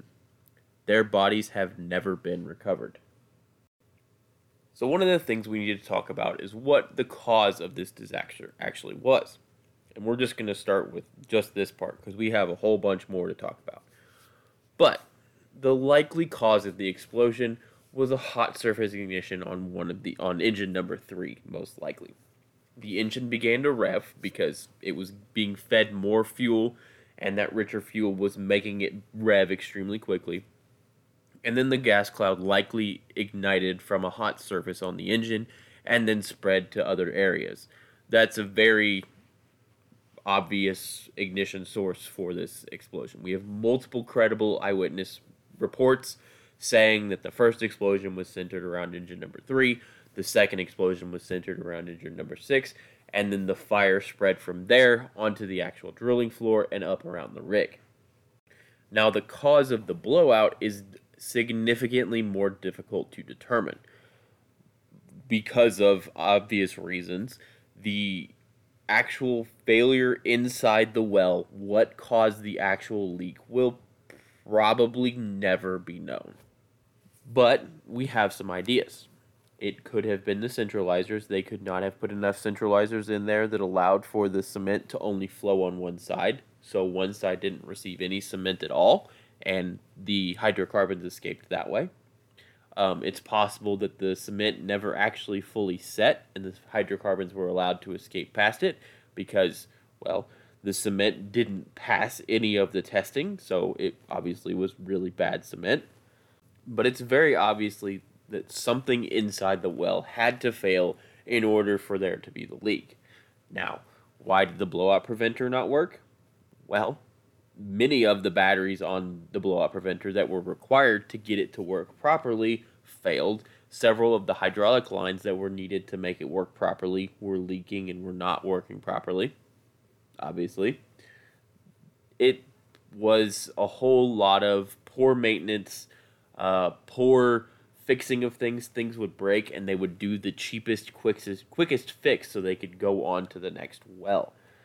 And the other reason the blowout preventer didn't work is because they waited so long to actually try and activate it. Many people on board the rig were nervous to activate this blowout preventer because they felt like if they did and BP or Transocean or whoever determined that it was not needed, they would be punished.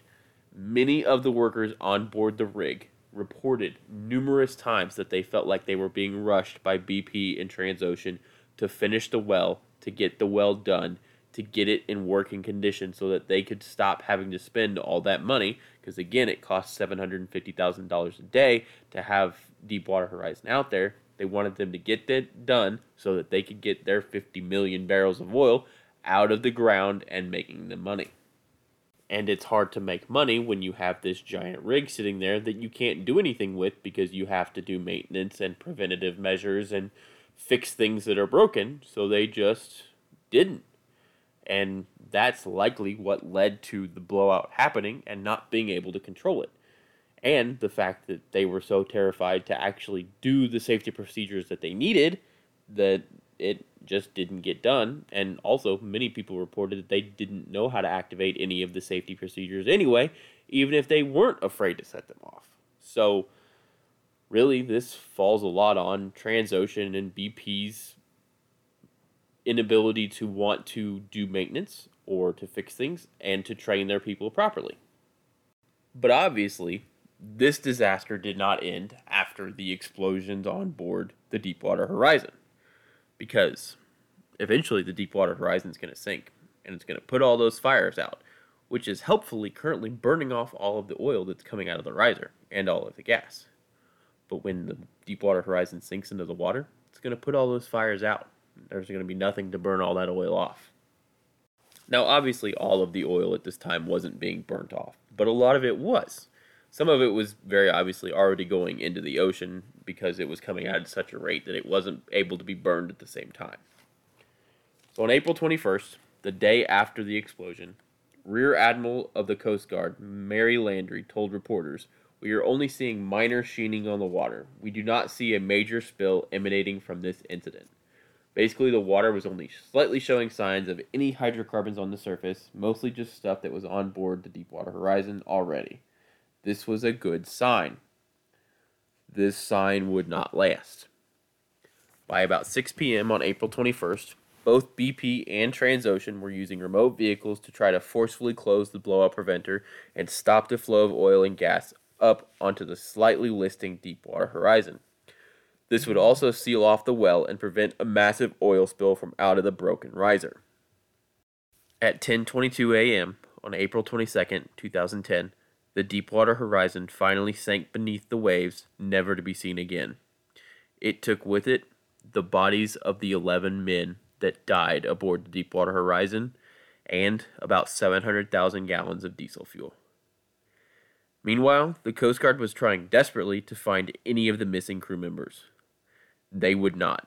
They would be forced to give up the search on April 23, 2010. But also on April 23rd, there was some good news the two companies appeared to have been successful in shutting the blowout preventer and keeping more oil from spilling into the Gulf. They finally had some good news after several days of full on terrible news. It did not last. They quickly discovered that the broken riser above the blowout preventer was leaking thousands of gallons of oil per day, and a kink in another portion of the riser was also leaking oil. The official BP estimate of the rate of leakage at this time was 1,000 barrels per day, which is about 4,200 gallons per day. That estimate was released on April 24th. Literally, the very next day, they realized that, oh, maybe we underestimated the amount of oil being released. Like, I'm not exaggerating, it took them basically 24 hours and a whole lot of head scratching about why the dispersant they were using wasn't working. They had two options. The dispersant had mysteriously just stopped working altogether, or they were way wrong on the amount of oil there. Now, dispersant works in mysterious ways. Well, not really mysterious ways, but the exact compound is a secret.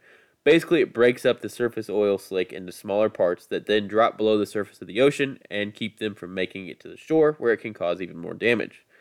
The truth is, oil, in small quantities, regularly leaks from underwater fissures, and the oil is then degraded by bacteria. Not like insulted, but broken down. Well, the dispersant was not doing its whole dispersing thing, which means they had way more oil being released than they thought, because it's kind of like a, a the you if you have this amount of oil, you need this amount of dispersant to break it up. The dispersant wasn't working with the amount of oil they thought they had, so they obviously had way more oil than they, you know, said they had which is obviously a very bad thing. The new estimate by BP, not released publicly at the time, was between 1,000 and 6,000 barrels per day, which, just spitballing here, but if you originally thought it was 1,000 and nothing was working as it should, you may want to just operate under the assumption that your actual leak is significantly higher than your previous estimate. Just a thought. NOAA, the National Oceanic and Atmospheric Administration, that is a mouthful, on the other hand, had a different estimate. Theirs was 5 to 10,000 barrels per day. But the only number actually released to the public on April 28th was 5,000 barrels per day. And critically, they phrased it as much as 5,000 barrels a day, rather than the 5,000 being the low end of the estimated range. Now, I need to tell you that one barrel per day is 42 gallons. So this is 42 times 5,000, 42 times 10,000. When you hear barrels, whatever, that is 42 gallons. These two developments quickly showed just how incompetent BP was at responding to oil spills. First of all, their plan was to drill a second hole that intersected with the first hole and fill it with concrete, which would work. But also, you just blew up one area with your incompetence. Maybe a second one in the same area isn't the best idea. And also, that will take a solid three months. So we need something a bit faster, guys.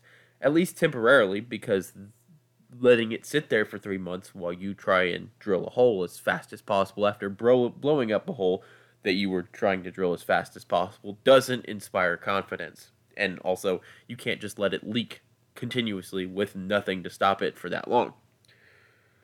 Let's just discuss some of the finer points of BP's response plan to oil spills in the Gulf of Mexico. First, they had their own plan for oil spills that was submitted and approved by the United States government. It was 582 pages. Clearly, no one had time to read all that, as we are about to find out. And I want to tell you, this plan was specifically, specifically for the Gulf of Mexico and the Gulf of Mexico only, and it was approved by the US government. At the top of this ridiculous list that I'm about to give you, the BP technical support section had a man named Dr. Peter Lutz listed as a wildlife and marine life specialist. Dr. Peter Lutz was a marine life and wildlife specialist that worked in southern Florida. Unfortunately, Dr. Lutz had passed away four years before the plan was approved. So, while they were writing this plan and waiting for it to get approved, this man had already been dead. So, uh, kind of difficult to call him with his thoughts on animals covered in oil, but I would be massively entertained by a seance done by the executives of BP to call this man and say, hey, you know, I know you're dead and all, but uh, what do we do about the oil covered pelicans? But we're not done yet. In one section, they list the wildlife that might be impacted by an oil spill in the Gulf of Mexico that section lists all of the wildlife. It lists sea lions, seals, sea otters, and walruses. Now, I don't know how many of you have been to the Gulf of Mexico, but if you haven't, you have something in common with all of those animals. Absolutely none of them ever make appearances in the Gulf of Mexico area. So, not real sure why they'd be included in a specifically Gulf of Mexico spill plan. Maybe they should hold a seance to ask Peter Lutz what actual wildlife are in the Gulf of Mexico so they can make a better plan. They had also stated that even if there was a spill worse than the one coming from the Macondo well, the oil would never reach the shore because it was too far away. That was completely wrong. At the time of the spill, there was a company listed on the supply equipment to help clean with cleanup. So they had a whole list of companies they could call to help with the cleanup of the oil. We are talking about one specific one where they could get the equipment to help with the cleanup. There was a website listed on the plan, listed as their website. When the spill started, not only was that website not for the company they said it was, it also had gone defunct from the company that had the website after the company they said they could get the equipment from had gone defunct. So it had been the website for the company with all the equipment, and then it had moved to a different company, and that company had also gone out of business. That other company, a Japanese entertainment company. Basically, BP had an oil spill plan. That oil spill plan was a complete joke that was approved by the United States government because they clearly had not read in any of it or even done any referencing on it at all. They just wanted the plan so they could say they had it. But that doesn't mean BP did nothing. Well, okay, they did nothing, but that's partially because the only response they had was to drill a relief well to stop the other well. There was no other option for a spill like this that had ever been developed. Like, it wasn't just that they did nothing, there was nothing else they could do. But to their credit, BP basically opened their wallet to do whatever needed to be done to stop the flow of oil. One worker stated, quote, Whatever you needed, you got it. If you needed something from a machine shop and you couldn't jump in line, you bought the machine shop. But not everyone was pleased by the choice to open the checkbook to literally anything. CEO Tony Hayward apparently asked board members, quote, What the hell did we do to deserve this? Well, Tony, you skimped on a ton of things and rushed a massive project and made safety not a priority, so now you get to lie in the bet you made and spend a whole bunch of money. Oh, and just remember, those wells they are drilling to plug the other well will eventually be refitted to produce oil for profit. Just saying, don't complain. And just so you know that I'm not picking on Tony Hayward here, he also said, and this is a direct quote, We're sorry for the massive disruption it's called, caused in their lives. There's no one who wants this over more than I do. I would like my life back. The dude basically spent the whole time after this disaster complaining that they were going to be held responsible for it, which, you know, seems like the right thing to do considering they are in fact responsible for it, but what are you going to do? And I mean, technically, this doesn't just fall on BP. I mean, it does, but they get to shoulder some of the blame with what at the time was called MMS, the Minerals Management Service, the government agency that was supposed to be doing all the approvals and basically running the show with deepwater drilling. They were shockingly, woefully underfunded. They were underprepared and they were undertrained. They did not have the expertise required to respond to this disaster in any meaningful capacity. When the maximum amount of people who responded to this disaster was about 45,000 people in total, and the agency solely tasked with understanding and responding to underwater drilling incidents accounts for four or five of those people, not four or five hundred, not 40 or 50, literally four or five of 45,000 there is a problem. Hell, when the MMS workers were asked what they would do if given entire control over the whole operation, they said they would just immediately hire BP or some other oil company to do it. This does not inspire confidence, considering BP also had no options that would not take months. Meanwhile, 5 to 10,000 barrels of oil a day are leaking into the ocean. And we also need to put some of the blame on Transocean, who was the one who owned the rig and had the people train the people that were drilling. BP was rushing people. BP did not allow people to do the proper safety procedures. Transocean trained their people who were not doing the proper safety procedures and were skipping on tasks and things like that. And also, we can't forget Halliburton, who um, neglected to tell BP that the cement had failed three times and that the next cement test would not be done before they actually poured the cement into the hole. So they also get some of the blame for this since their cement is the one that's supposed to keep the oil underground and it very obviously failed. So there's a whole lot of blame to go around for this, but uh, I'm going to put a lot of the blame on BP because they're the ones running the show. They're the ones rushing everyone. They're the ones that are skipping the time out to make sure all of these repairs are done, to make sure all this maintenance is done. They get a lot of the blame here. So things in the Gulf were obviously going poorly, and so the U.S. upgraded their response to a spill of national significance. Basically, stepped up the amount of cooperation and allowed them to announce Admiral Thad Allen as the National Incident Commander. Now, Admiral Thad Allen is a smart guy. He oversaw the response to both Hurricane Katrina and Hurricane Rita, the actual competent response to Katrina, not the beginning response, and literally put off retirement to help with this situation.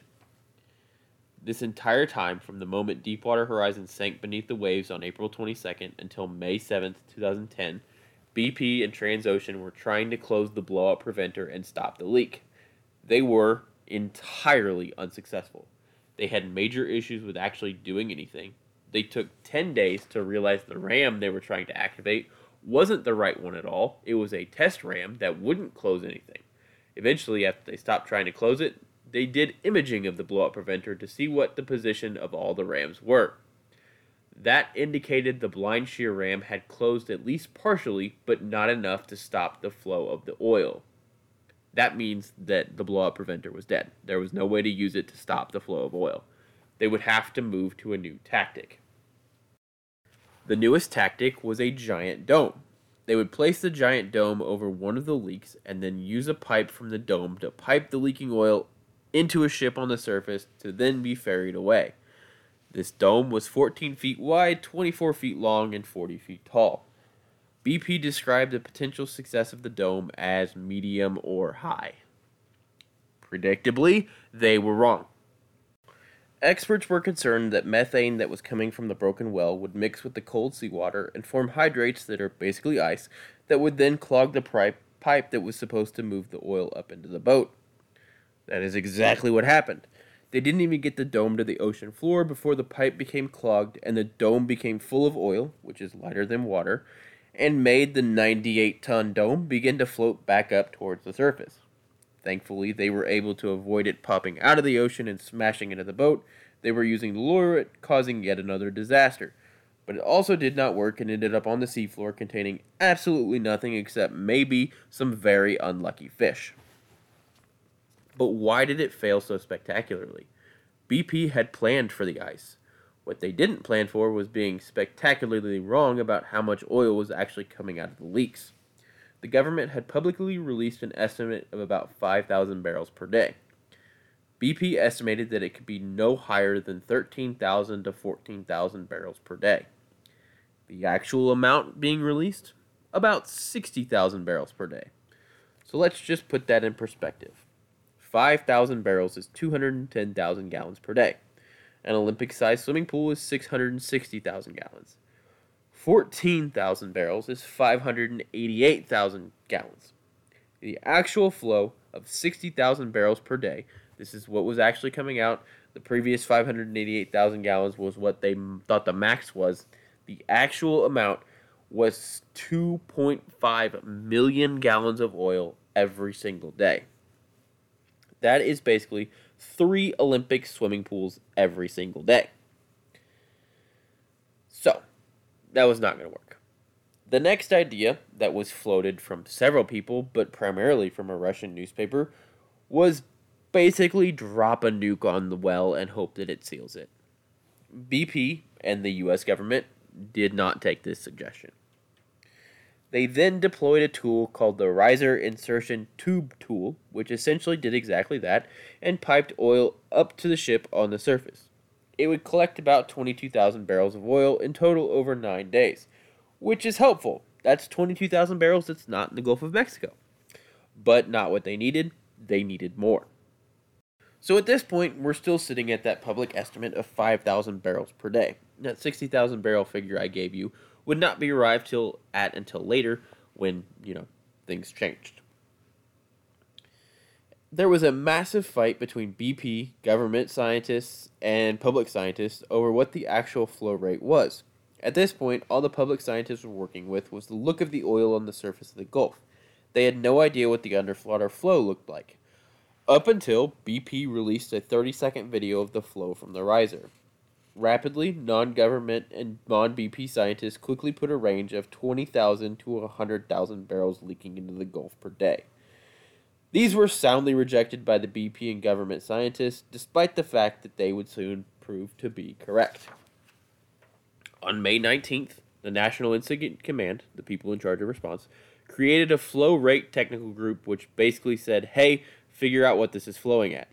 They released a range eight days later of 12,000 to 25,000 barrels per day.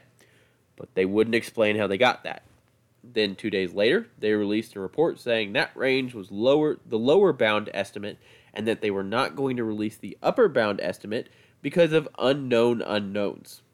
Like that is a direct quote. They we will not release the upper bound estimate because of quote unknown unknowns.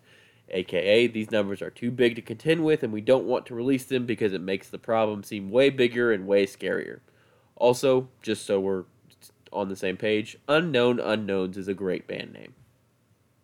So our next step is to obviously try and stop the flow of oil and gas again because we're going to have to do that. The next attempt was a junk shot and a top kill. A junk shot is literally when they pump random junk, literally random junk like golf balls and pieces of tires and knotted rope. Just imagine the kind of stuff the South Fork Hunting and Fishing Club would use to rebuild a dam, and imagine it being pumped into an oil well to stop it. It's all being shoved down there to impede the flow of oil and gas because now everything is full. Then the top kill is pumping drilling mud down into the well to shove the oil and gas back down into the reservoir and then sealing the well with concrete. BP and other engineers modeled how it would work based on different flow rates. One engineering group used the 5,000 barrel flow rate, BP used 15,000 barrel flow rate. Anything above 15,000 would mean that the top kill wouldn't work. There were multiple estimations on if this would work, all the internal discussions said there was a very, very, very small chance. That's not what CEO of BP told the public. Tony Hayward told them it would be 60 to 7% likely to work. They attempted the top kill and junk shot on May 26th. It failed. They tried again on May 27th. It failed. And then they tried again on May 28th, and third time's a charm, right? No, it also failed and after that, they gave up on that idea. The next plan was to install a way to pump more oil into waiting boats for transport out. This would work for a bit, but was not nearly enough to contain all the oil flowing out. So they came up with a new plan, which was called a capping stack. The capping stack was essentially a smaller blowout preventer that they would lower down onto the top of the blowout preventer that was sitting there not doing its job, and then they were going to seal the well but there were just a couple worries. First of all, before we get into this, by this point in the well sealing saga, the government had basically taken over most of the direction. BP had tried and failed numerous times to seal the well, and someone else was going to try now. This did not sit well with BP because the government engineers viewed risk differently than they did, and they were taking into account more risk factors that BP did not agree needed to be examined. BP regularly claimed to be experts at managing risk and that they should not be second guessed. From my perspective, it appears BP is an expert at managing risk right into blowing up an entire oil rig and spilling 60,000 barrels of oil per day into the Gulf of Mexico and killing 11 workers. So, like, maybe they should sit down and shut up for a while. But the other thing that really irritated BP was the government workers who were now running the show had taken to calling other major oil companies and asking what they would do in the situation.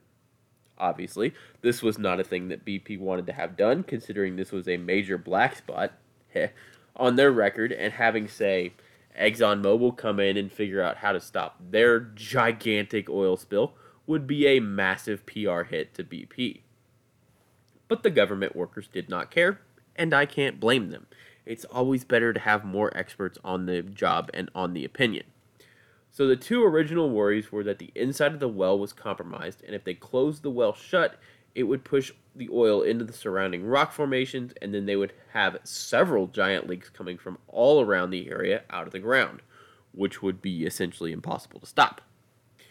And then the second worry was another blowout could occur further down into the well, turn the top sand layer into essentially a liquid, and the entire blowout preventer and capping stack and all of that would disappear into the ground, followed by a massive rush of oil and gas that would be also nearly impossible to stop. So, some legitimate worries.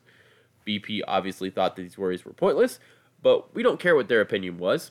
Their time had passed to fix this problem that they created. So they delayed the test 24 hours and did some more testing outside and some more figuring out of whether or not this would work. Then they went ahead and closed the capping stack at precisely 2:25 p.m. on July 15th, 2010. For the first time in 87 days, there was no oil flowing into the Gulf of Mexico. And then they waited. They waited to see if they had a bigger problem or if this was going to work.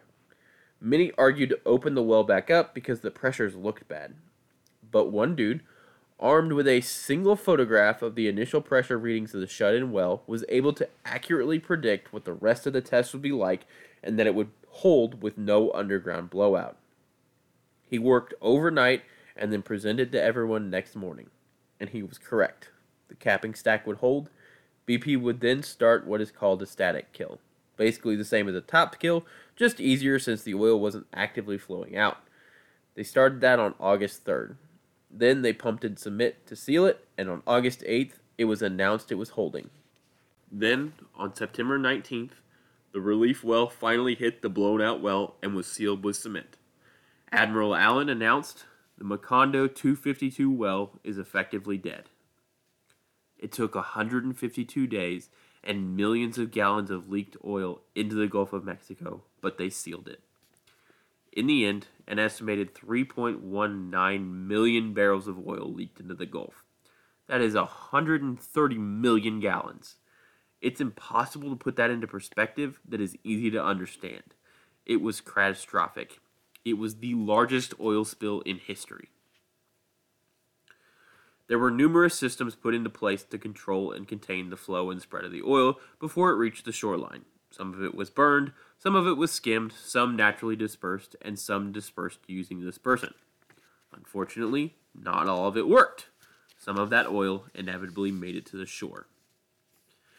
Now, there is a whole host of things that happened in this response because there's Texas, Louisiana, Mississippi, Alabama, and Florida all vying for response from the federal government to help prevent this oil get to their beaches. And a lot of these ways that they're dealing with this oil that's spreading out is not super visible to the people on land. And one of the things you have to understand about response to disasters is people like when it looks like things are doing something. So, one of the things that's very uh, been very popular in oil uh, spill response are booms. They're the bright orange things you see floating on the surface of the ocean. They're super visible in all places. They don't do a lot in the ocean. They don't work very well. But the public can see them. They may not be doing anything, but the public can see them. So, for a long time during this response, there were literal fights over the Coast Guard putting up booms around the coast to protect the shoreline because the people there didn't know that they weren't working, and no matter how many times the Coast Guard told them that they weren't working, they wanted booms put there because they could very clearly see it. There were numerous reports throughout this whole time of mayors of towns and of parishes and all that kind of stuff threatening the Coast Guard for taking away their booms or moving the boom somewhere else. Or they would go to nearby towns, see that their coastline had more boom, and then demand more boom sent to their area. I have said boom a lot, but I need to get you the point across that these booms did nothing. I mean, they did something, but not much. It wasn't worth all of the pressure. And it cost a lot of money to put that boom out, and it wasted a lot of man time because the Coast Guard has to go out and they have to send people that could be skimming oil off or con- having controlled burns of the oil off or spreading dispersant or whatever, putting out this boom that's doing nothing. So that was one of the big things because you can't see people skimming oil. You're not burning oil close to the shoreline. The dispersant's hard to see, and it's also super bad for the environment. So they were trying to use less of that. They had to get special EPA permission to actually use the dispersant because it's also super bad for, you know, people and animals and plants and all of that.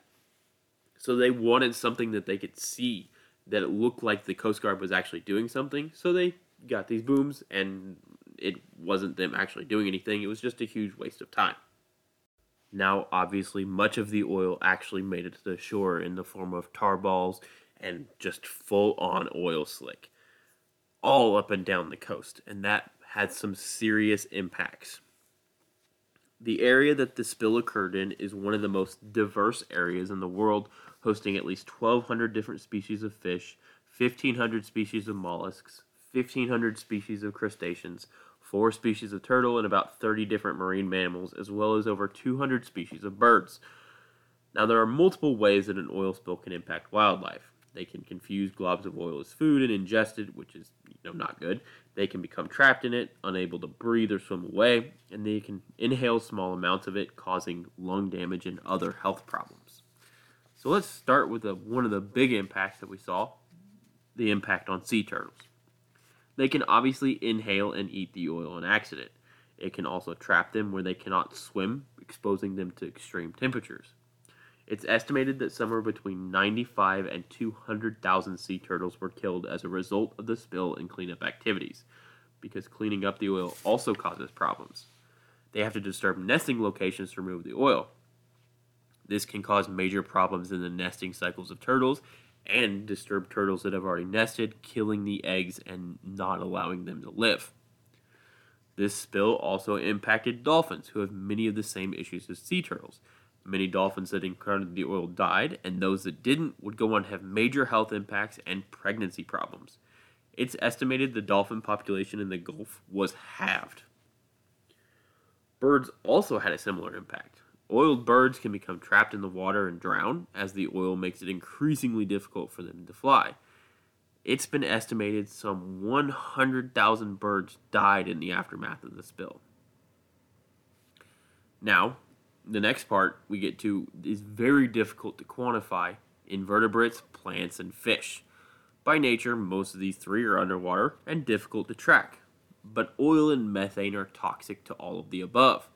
The loss to coral reefs and plants along the shoreline is completely incalculable, but fish is of partic- particular difficulties. You see, during the height of the spill, fisheries in the Gulf were completely shut down over an area of about 88,500 square miles. This is where the wildlife impact intersects with the human impact. Now, a lot of these fish had heart problems and were breathing in oil through their gills, and it was killing them. But how this impacts the humans, all of these fisheries being shut down caused massive economic tolls across several U.S. states as fishermen who relied on those areas to provide their livelihood just couldn't work. They were provided opportunities to work with BP in skimming up the oil as it came towards the shore, but that program was poorly run, and people regularly received late payments or no payments at all. And it was nothing compared to the payments they would get if they were actually fishing. And if, even if they could go out fishing, there's no telling if they would actually pull up fish that was A, safe for consumption, or that they would actually pull up any fish at all because they had died. And then on top of that, there was a huge belief throughout the whole United States that any seafood pulled out of the Gulf would be unsafe for consumption and they weren't going to buy it. The Gulf of Mexico provides 75% or so of the country's shrimp supply. Total U.S. seafood is about a third of it is from the Gulf of Mexico. So 75% of it is shrimp. A third of all seafood production in the United States is from the Gulf of Mexico.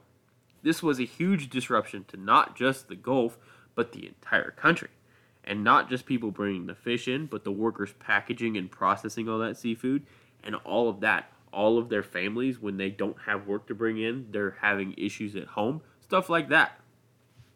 But it wasn't just the oil that were, people were afraid of being toxic. The dispersant used to get rid of the oil was also toxic and concerned people to be eating the seafood worried that they are eating seafood that had consumed the dispersant and the oil, which makes it even more difficult to get people and convince them that it's safe to eat the seafood. And it, it is safe to eat the seafood in the Gulf of Mexico. Like, you don't have to worry about any of this. You can go and eat your shrimp and your tuna and whatever else you want to eat out of the Gulf of Mexico. It is fun. Anyway, that brings us to our next major impact tourism. It's no secret that the Gulf of Mexico has some of the most beautiful beaches anywhere in the United States. Millions upon millions of people travel to various beaches all up and down the Gulf Coast. All of that tourism money dried up in the aftermath of the spill. Tourists were worried about how the beach would look and stopped coming. They were worried swimming in the Gulf would cause them to get sick from the oil and the dispersant, so they stopped coming. Tourism and fishing are the Gulf states' two main sources of income. Without them, all of those states are going to struggle to do anything. And then on top of all of this, there was a moratorium placed on all offshore drilling. Basically, they shut down all offshore drilling anywhere around the United States to try and figure out how they could prevent this from happening again. And it basically was like that for several months, where there was absolutely no oil drilling in the ocean whatsoever. And that also caused a major financial strain on the Gulf Coast states and also several other states, Alaska and California, and off in the Atlantic. And this leads to even more human impact because the loss of all of that work, the loss of all of that money, makes it way more difficult for people to feed and clothe and house their families, which takes a significant mental toll on all those people. Even if they never were impacted by the oil spill, the constant stress of is today the day the oil is going to show up on my beach and I can't, you know, rent out my rental house or, you know, the people aren't going to come to my hotel and stay, so I'm going to have to lay off workers. Or I'm a worker in that hotel and I'm no one's coming, so I have no rooms to clean, so they're going to lay me off. I'm a fisherman who relies on selling fish. I can't go out and fish. I'm barely getting paid by BP to skim this oil. What am I going to do to feed my family, keep my house, keep my kids warm and clothed, and all of that? That is a huge mental strain that can't be quantified. And then there were the literal health effects. So many workers reported as they were cleaning up the oil that they suffered from headaches, from dizziness, from nausea, from things like that. And many of them reported that BP threatened to fire them from their skimming jobs that they were barely getting paid for for wearing masks to help clean up the oil to prevent health issues. Basically, this was a hugely impactful disaster that we're still learning the effects of to this day. Like it still is not done with. We are still trying to exactly quantify and understand the impact to the environment underneath the Gulf of Mexico. We're still trying to understand the impact to the people who live in those Gulf states, to the industries that live in those Gulf states.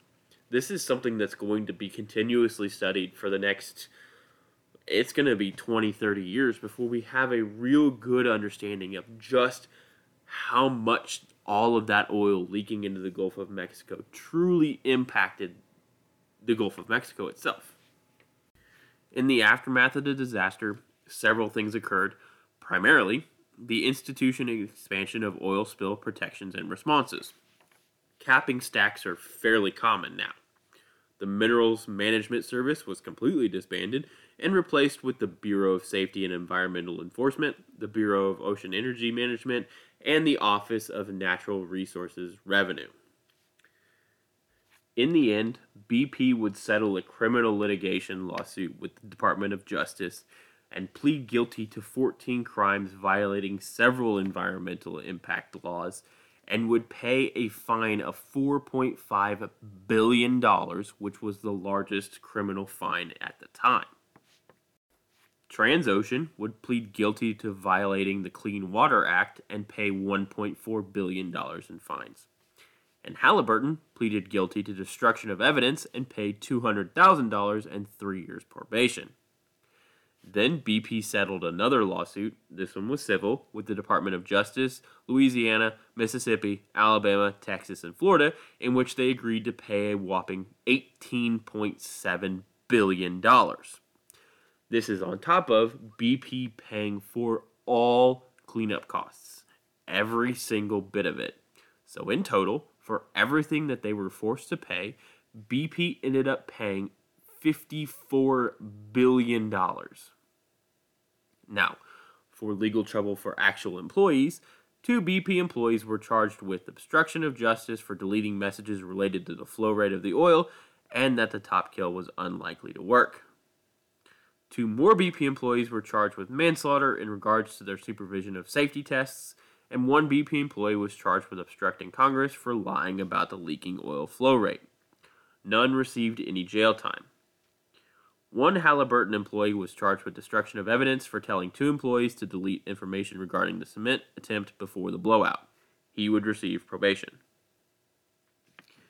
The Deepwater Horizon disaster has had far reaching consequences that we still do not fully understand to this day, but it did spur better oversight and safety in a field that had been severely lacking it for some time and had almost no regulations.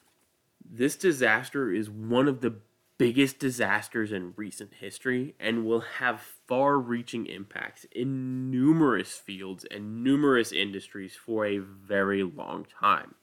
It also will have future impacts on if something like this ever happens again, indicating that these companies can and will be held liable for the disasters that they caused because $54 billion is a lot of money. BP basically had to open checkbook and just continuously pay for a thing that they absolutely 100% caused themselves through their desire to make as much money as possible while spending as little money as possible. And that should be the point that other companies should realize. In your quest to spend as little money as possible, you may end up paying a whole bunch more. Because if they had just, you know, taken what three weeks to pay to fix the blowout preventer and to fix all of the problems that they knew were there, they wouldn't have had to pay $54 billion. Also, if they hadn't been rushing everyone to get it done, Halliburton may have actually done the cement testing properly and come up with a cement mixture that would actually work for the well. Instead, they all lost a whole lot of money, and 11 people were killed because of them and their incompetence and their desire to make as much money as possible for as cheap as possible. That brings us to the end of this week's episode. I hope you guys enjoyed it. As always, you can follow me on Twitter, Disastrous History, history spelled H S T R Y, so no vowels, disastrous spelled correctly. You can also follow me on TikTok, Disastrous History spelled correctly. I also have a website where all of the uh, scripts are uploaded with sources and all that kind of stuff. Uh, it's disastroushistory.com. And I have a Patreon, which, you know, has various different tiers, and I do some bonus content there related to fires and some smaller disasters that are just too small for full length episodes. As always, I thank you guys so much for listening. I appreciate you all. Remember to stay safe and always check your smoke detector batteries.